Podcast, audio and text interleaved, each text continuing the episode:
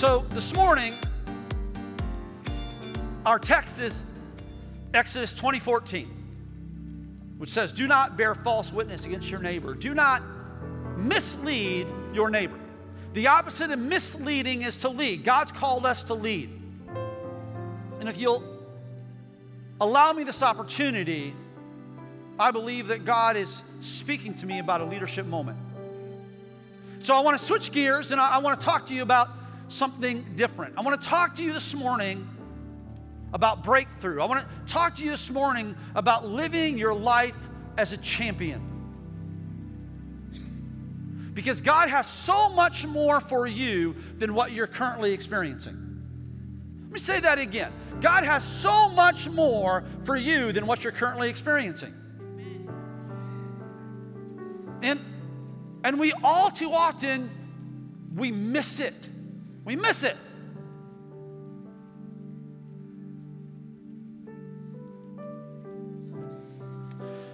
Whenever I whenever I ponder the, the scripture that God impressed upon my heart during worship, I regularly think of, of this image. And it's the image of a it's the image of a mom and she's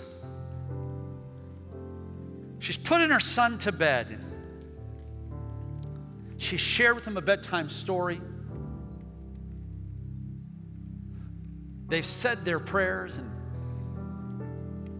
she's leaning in to kiss him on the cheek, and he, he asks this question. Mom, when's daddy coming It catches her off guard, and she has to steady herself.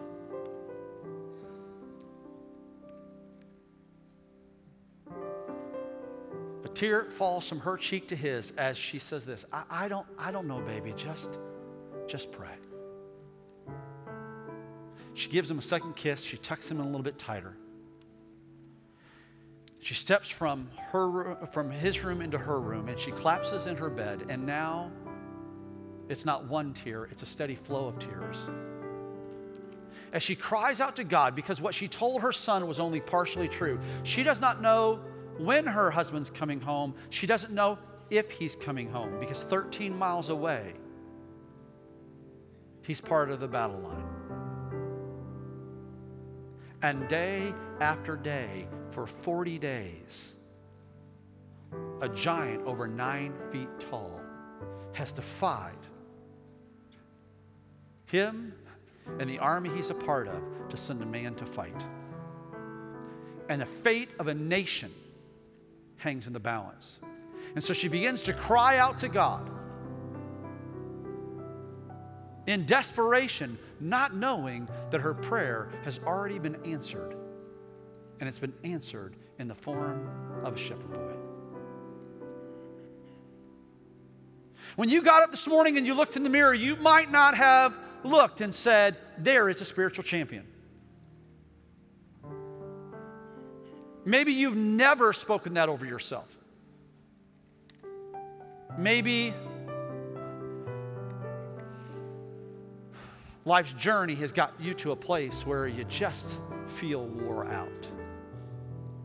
Well, friend, it's not an accident that you're here this morning. And it's not coincidence that God said, Ed, I want you to shift your message.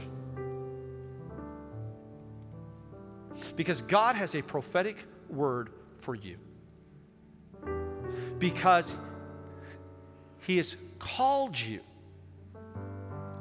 He's equipped you, He's given you this wonderful opportunity to experience the joy and the victory of living as a spiritual champion. So I want, I want to talk to you about, about how you do that this morning. Take your Bibles and turn to 1 Samuel, the 17th chapter. In 1 Samuel, the 17th chapter, it tells us this, right at the beginning of that chapter, it tells us this that the Philistine army has amassed at Sokoh. They're, in the, they're right, right along the valley of Elah. And they've drawn up their battle lines to do battle against the armies of Israel. There with King Saul, among his men is an incredible warrior named Eliab. He is impressive. His younger brother, Abinadab, is there with him as well. Their youngest brother, David, is 13 miles away. Scripture tells us this that David would go back and forth from the battle line to his father. And David would make sure that his father was taken care of and he would watch over the flocks.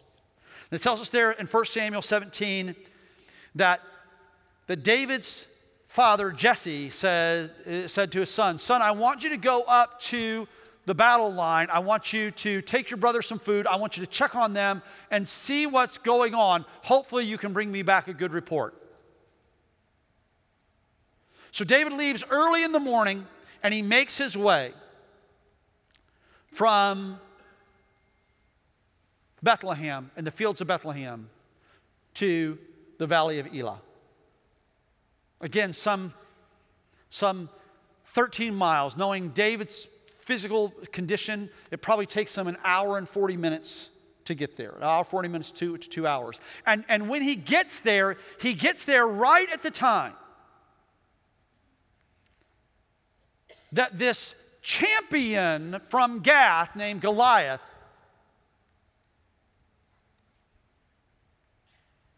that he steps into the valley and says to the Israeli army, There's no need for all of us to fight.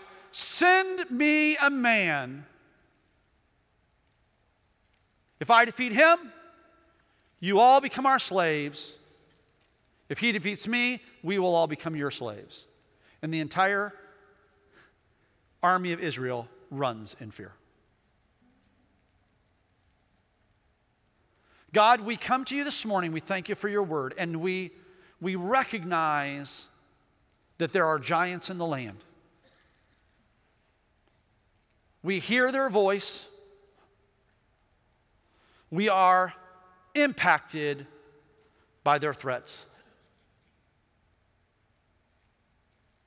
But God, we thank you that you have a plan for us.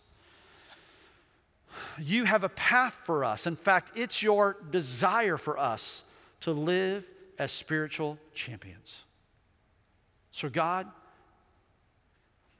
let your biblical directive, let it, let it spark a fire in us this morning, we pray. In the mighty name of Jesus. Amen. Here's what I want you to, here's what I want you to notice. Some, just a few truths that I want to give you this morning on, on how to live as a spiritual champion. The first thing that we see in this story for, from 1 Samuel 17 is this Friend, if you're going to live as a spiritual champion, you cannot follow the crowd. Champions do not follow the crowd.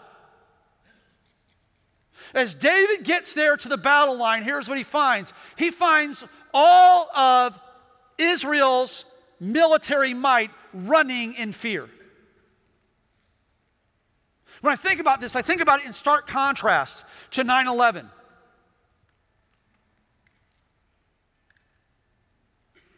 When those policemen and firefighters, when they're making their way up the towers as everybody else is running down the towers.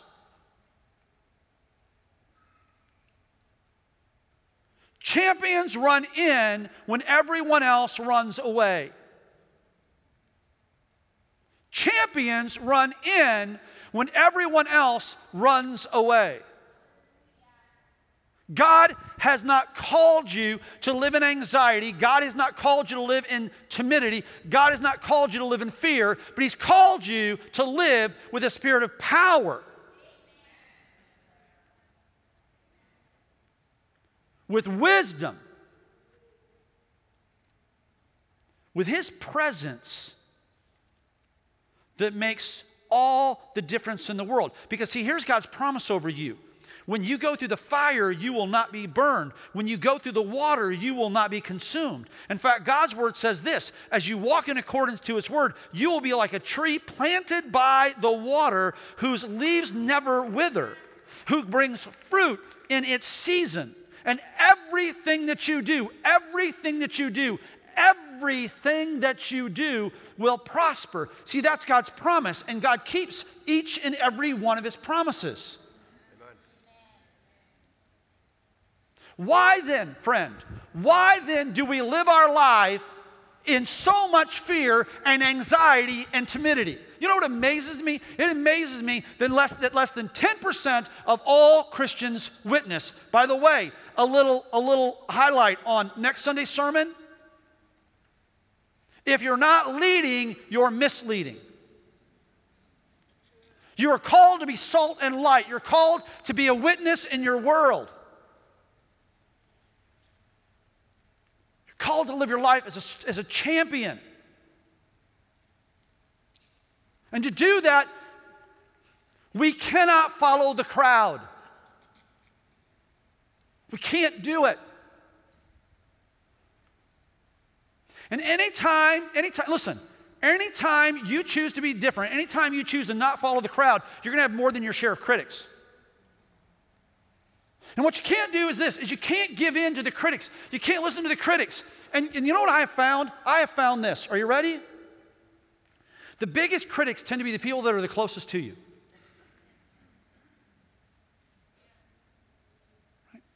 David sees what's going on and he goes, Whoa, whoa, whoa, wait, wait. Why is everybody running away? Didn't you hear? Yeah, but who is this? Who is this? Who is this nine foot tall giant compared to our God? I don't understand it. And the king is offering this incredible reward for somebody to, to stand and fight this giant. Wait, wait, what did he say? What did he say he'll do? Let me get this right. He'll give you a handsome reward. You don't have to pay taxes. That sounds good already. You get his daughter's hand in marriage. What does she look like? Oh, because let's be honest, that could be a blessing or a curse. and and as, as David's older brother Eliab hears this, you see it there in 1 Samuel 17, he says, what, What's with you, you conceited little brat? You simply came up here to watch something. You ought to be ashamed of yourself. That you would leave our father alone and that you would leave the flocks untended. And the whole reason you came up here was simply for a show. Now, here's what we know because scripture tells us this. That was not the motivation of David to go, was it? Why did David go? David went because he was directed by the Father. And in that moment, David is not an opportunist. Here's what David is David is absolutely filled with righteous indignation that this, that this pagan giant would defy the armies of the living God. And yet, in that moment, his brother, his own brother, speaks criticism over him. And oftentimes, if you're going to choose to live as a spiritual champion, the biggest criticism is going to come from the people that are closest to you. We shouldn't be surprised by that, and we shouldn't be overwhelmed by it. It's, it's going to come. That criticism is going to come. And what we have to do is this is we have to we have to make that determination. Am I going to strive to please God or men? It's a question that Paul asked. Am I now striving to please God or men? For if I'm striving to please men, I am not a bondservant of Christ. I cannot follow the crowd and I cannot give in to the critics. And, and can I offer you this? The criticism comes. The criticism comes. It's probably, let me speak very personally for a moment, it's probably the toughest part of the role that I'm in, is the criticism. See, there's a, there's a third of you that are in the room right now that you think the temperature is too hot. There's a third of you that think the temperature is too cold. And there are a third of you right now that are going, How do I feel about the temperature? there are two of you that are happy. And I just like to thank you for being here this morning because it makes all the difference in the world for me. Right? The pastor preached too long, he didn't preach long enough. He quenched the spirit, he allowed craziness to go on. For am I now striving to please uh, God or men? For if I'm striving to please men, I am not a bondservant of Christ. Here's what I've learned. If I'm going to be a spiritual champion, a spiritual champion, I cannot follow the crowd and I cannot give in to the critics. Can't do it.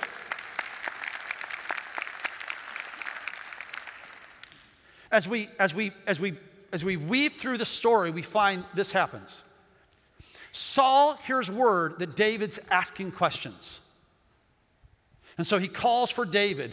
And when David comes, Saul's disappointed. He's like, This is not what I expected. David said, King, don't lose heart. I'll fight the giant. And the king goes, Oh, David. David, David, David. David, this champion has been fighting since he was a youth and you are only a youth. Now, I want to give you a perspective. Hey, you, you. She doesn't know I'm talking to her. She's doing all this translation. She doesn't know I'm talking to her. She's doing all this and just, let me borrow your chair for just a second. Let me have your chair. Okay, come here. Come here. Yeah. So, Scripture tells us the, height of David. And, and depending on, there's some, there's some dispute on, on how big a cubit is. But David is either nine feet three inches tall or slightly over 13 feet tall. So conservatively, nine feet tall. Okay? This is, is this a little bit intimidating? Okay? No?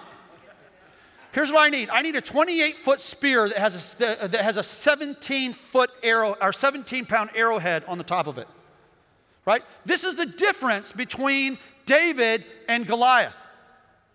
Okay? I'd squash you like a bug, but I'm not going to. Here, you can have your chair back. Thank you. And that's the reason why Saul said, Wait, wait, David. Now, here's, the, here's the thing that's goofy about the story. Are you ready? When Saul, a few chapters earlier, when Saul's named as the king over Israel, here's what we know about Saul Saul is the biggest, strongest guy in all of Israel. Saul is very impressive in his physical stature. He is one serious dude. If anyone should fight Goliath, it should be Saul. Because Saul is, according to scripture, he's the biggest, tallest, strongest guy in all of Israel. But he's hiding in fear. And David, this little kid, comes up and says, I'll fight him. And Saul goes, Yeah, that's not a good idea. But Saul doesn't go, You're right, David, you're right. Somebody's got to do, I'll do it. He just goes, oh, David, this isn't a good idea. And David says, Oh, but I'll do it. And he goes, Okay. David says to him, King, don't, don't, lose, don't lose heart. When I've watched over my father's flock, when the lion or the bear, where does David live? Right? Sounds like Florida, gators and bears. And anyway, so panthers and just wild boars. When we, in 2006, we moved from Illinois to Florida, and Jody was really afraid of alligators. And we moved to South Florida, and at that time, when you, when you pulled out of the Fort Myers airport, about every 500 feet, there was a sign that said Panther Crossing, right? Because anywhere a panther ever crossed, they put up a sign. And so Jody was afraid of gators. We land in Fort Myers to, to, to, to look and see if this is where God wants us to be. And, uh, and there's all these signs that say Panther Crossing. We end up moving to Fort Myers. The first, the first Sunday, I'm, I'm at church early. She's got the, the, the, the children who are quite small at this time, right? She's doing the whole mom minivan thing. And she drives out of our neighborhood, and right on the main street, there's a dead wild boar on the side of the road. And she said, Ed, where, seriously, where have you brought me? Then we move here. And, and shortly after we move here, there's a story on the news about bears. And I tell her, I said, Jody, it's okay. That's nowhere near us. It's up in Lake Mary. Uh, it's up by where all the woods and stuff are. That's not our neighborhood. Seriously, two weeks later, I come home on a Wednesday night and there's a 400 pound bear walking down our sidewalk. Dave, David, you got nothing on us. well, we don't have lions roaming the streets. So that's probably it.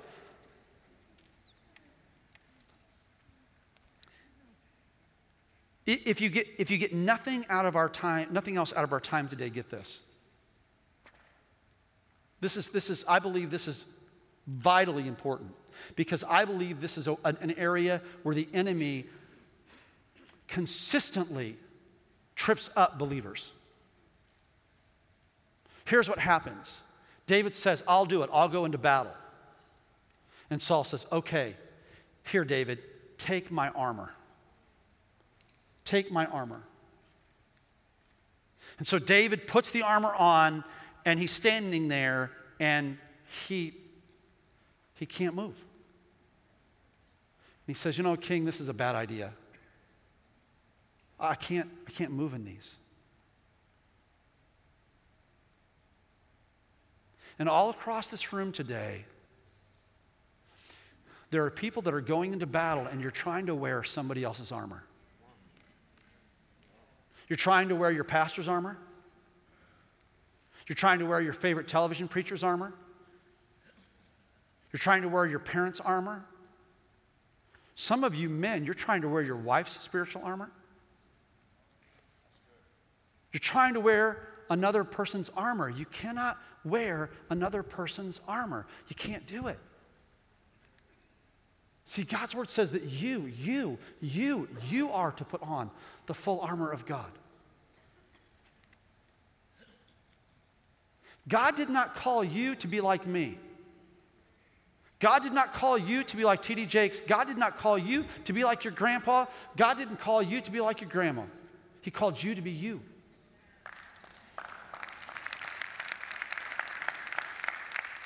And your armor is going to be unique, it's going to be custom fit for you. And custom fit for the moment. I, um, I run. I, I, run regularly. I run not because I enjoy running, I run because I really love to eat. Um, and if I didn't run regularly, I probably would not be able to get through these doors as much food as I enjoy eating. Some people, some people uh, just eat to live, others live to eat, and I'm a live to eat kind of guy. Okay? So I will run regularly um, to, to help burn calories. And I, I, I went and, and had someone look at the way I run, and I wear the shoes that are really designed for me to run in. Now, the shoes that I run in, Peter, probably would be different than the shoes that you would run in because our gait is probably different.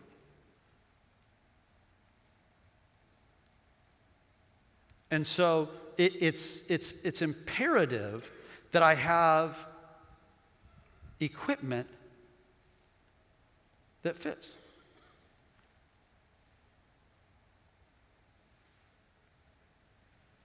I've done it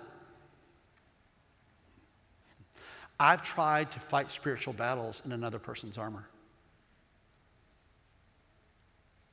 I, have I've wanted to be everything from, um, well, here's the thing. I, I, hate to admit it, and it's going to sound it's going to sound like I'm trying to play to the crowd.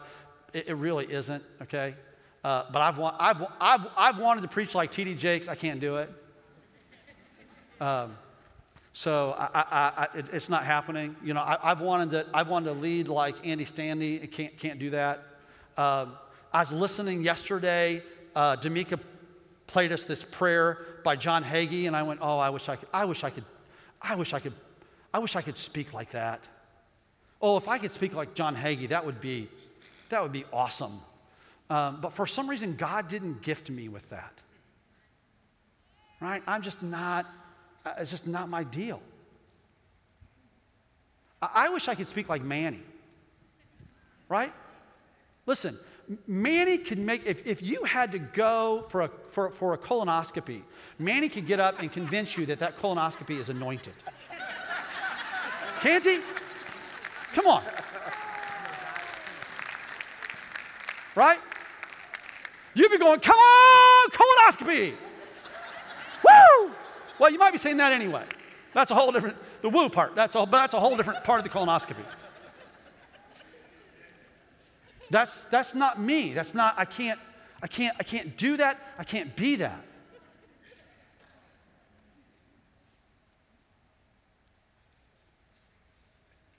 And quite honestly, with my disposition, it would be easy for people to, to, to, to misunderstand my posture as it relates to the power of God. Now, I might not be a dan- I might not be a dancer or a shouter, but let me tell you something. I, I, I believe with every fiber of my being the power of God. Today's Pentecost Sunday. I believe this. I believe the Pentecostal church should be the biggest church in town because we have the best message in, in, in town. The power of God is still available for you today, friend. Signs and wonders shall follow those who believe.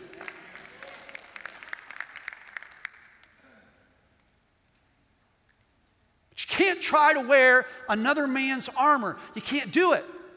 You also, you, you also have to be mindful of where strength comes from, where true strength comes from.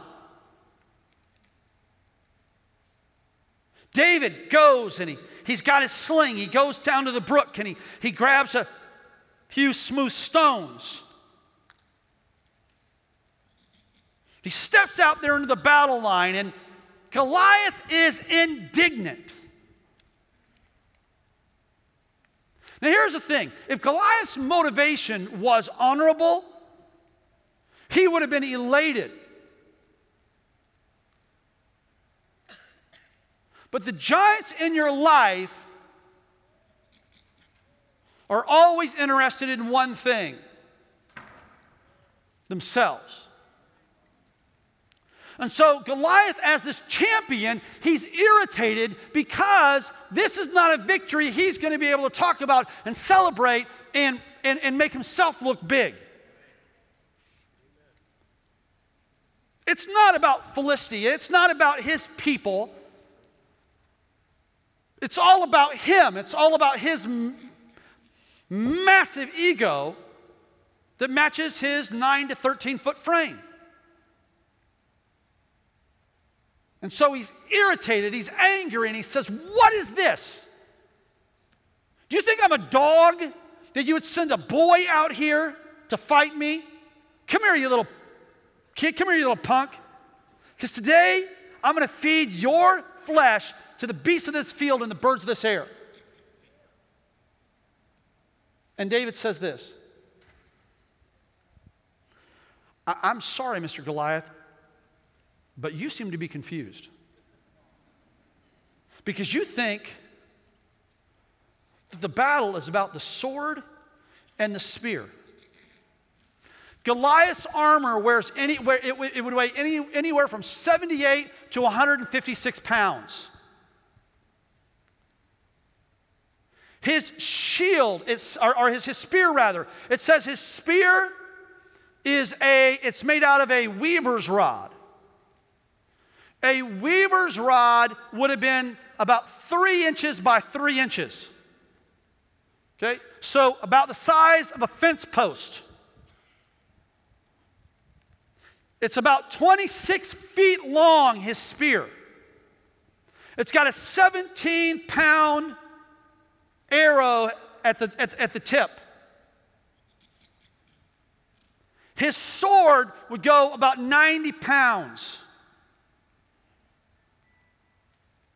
And he's a massive man. And he's convinced that all of that, that his size, that, that, that, that the defensive armament that he has, and that his massive, overwhelming spear and his ginormous sword, that it's going to lead him to victory. Can I ask you a question? In what in what are you counting on for your victory today? In what are you counting on for your victory today?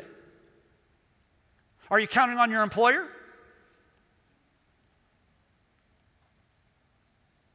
Are, are you counting on the government? Are you counting on modern medicine?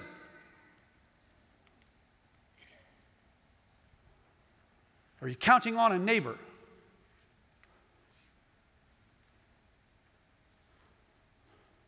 Are you counting on your pastor?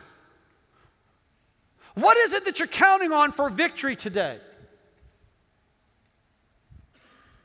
And let me ask you a question How's that going for you?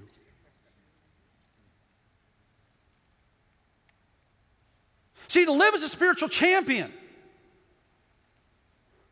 I cannot follow the crowd. I cannot listen to a critic. And I can't wear another man's armor. And I certainly better recognize how God resources.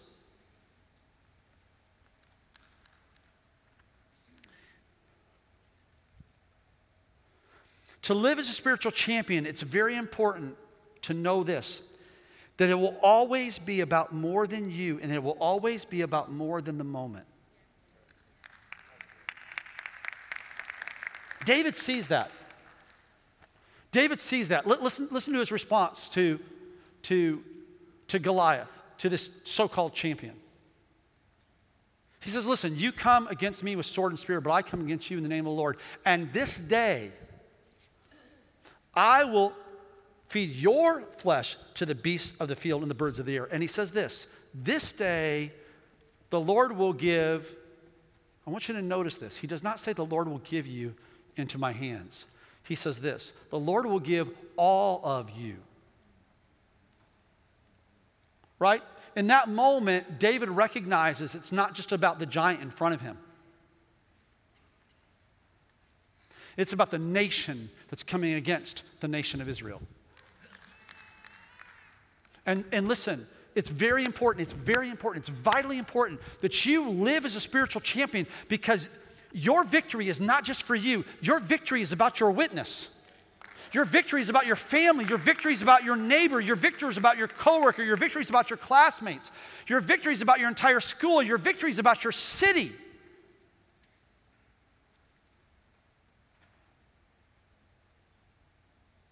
You live in the number seven most unchurched city in America, the number four most dechurched city in America. Do you know why? Because the church is not living as a spiritual champion. That's the reason why. And in contrast, friends, here's what's happening. Orlando International Airport is in the process of building 24 additional gates primarily for international travel. The nations are coming to Orlando. God is positioning us for significance. The question is will the church rise up and be the spiritual champion that it's called to be? Friend, you are the church.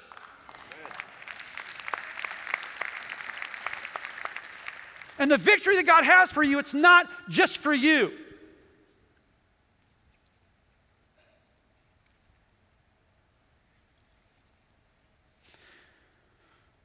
You know something that I've learned and, and something that I've been reminded of in recent weeks? The enemy is always talking. The enemy is always talking. Is it that way for you? The enemy is always talking. God tends to communicate in vision. The enemy tends to communicate in word. You don't have what it takes. You're not good enough. That's, that's the sort of stuff the enemy will try to speak over you. But here's what happens is God gives you this vision, right? He, he, he, gives you this, this picture, these pictures, even a movie in your, in your mind and in your spirit of what he's called you to be.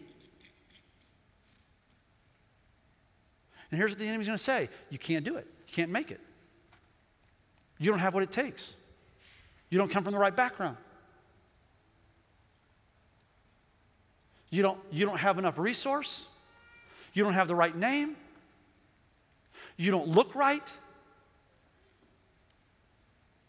And the enemy will always be talking because that's what enemies do. They talk. Talk, talk, talk, talk, talk, talk, talk. Right? Bullies. Talk, talk, talk, talk, talk. Best way to deal with a bully is just punch him right in the nose.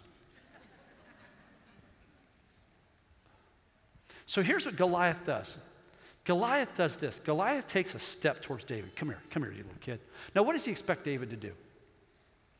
Oh, oh. right? That's a natural reaction, isn't it?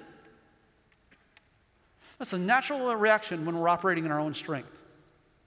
The story from 1 Samuel 17 is classic. Goliath takes a step towards David, and David goes, Yeah, no, that, that's not enough. And it, scripture tells us this that David runs towards Goliath. He runs towards Goliath.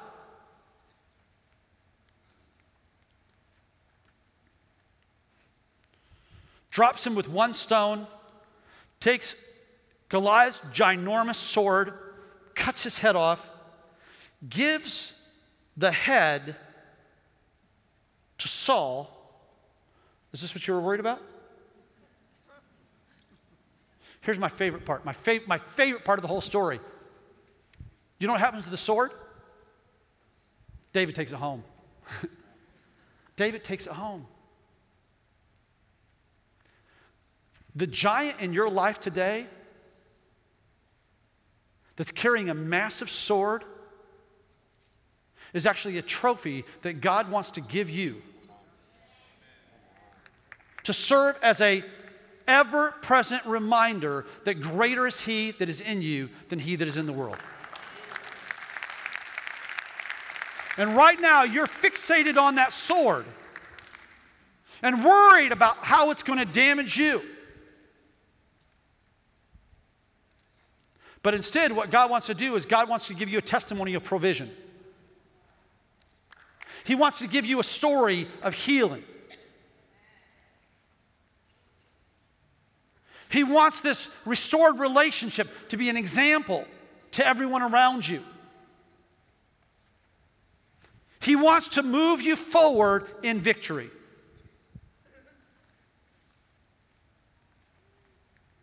But how do you get there? Here's how you get there, friend.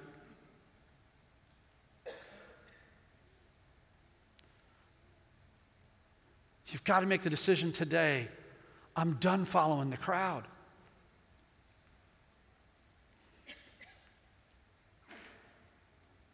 And I'm going to stop listening to that critic.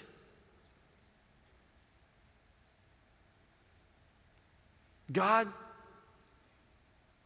Help me to be me.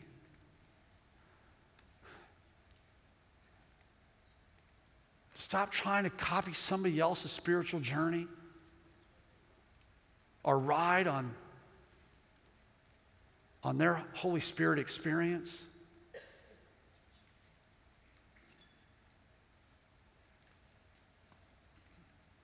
God, I thank you today that you have brought me to this place to remind me that the battle belongs to the Lord. And that you've brought me to this place to, to bring me into victory, not just me, but that my victory would have a ripple effect to all those around me. So let me step into the moment with that confidence.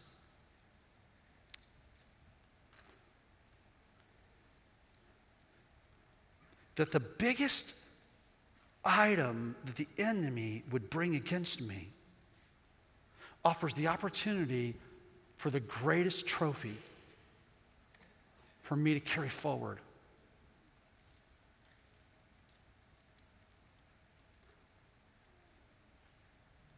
I regularly will do this. Well, not regular, but I will occasionally do this. I'll have people stand and talk about, you know, if you've been healed, stand. If, you, if, you, if you've seen God's miraculous provision, stand.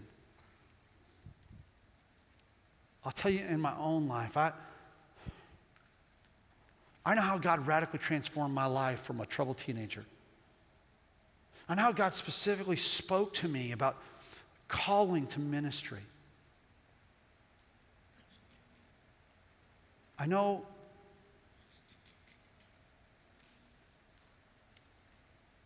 I know what it's like to, to have intense pain in your body and wonder, God, is this going to be the way my, the rest of my life is?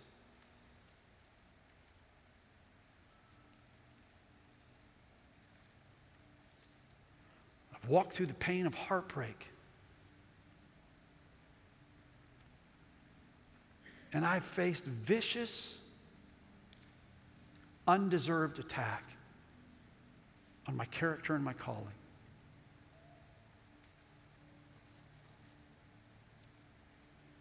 And God has protected my name. He's brought clarity to my calling. He's healed my body. He is he has miraculously provided. He's redeemed me. And so, with each new battle, I have the opportunity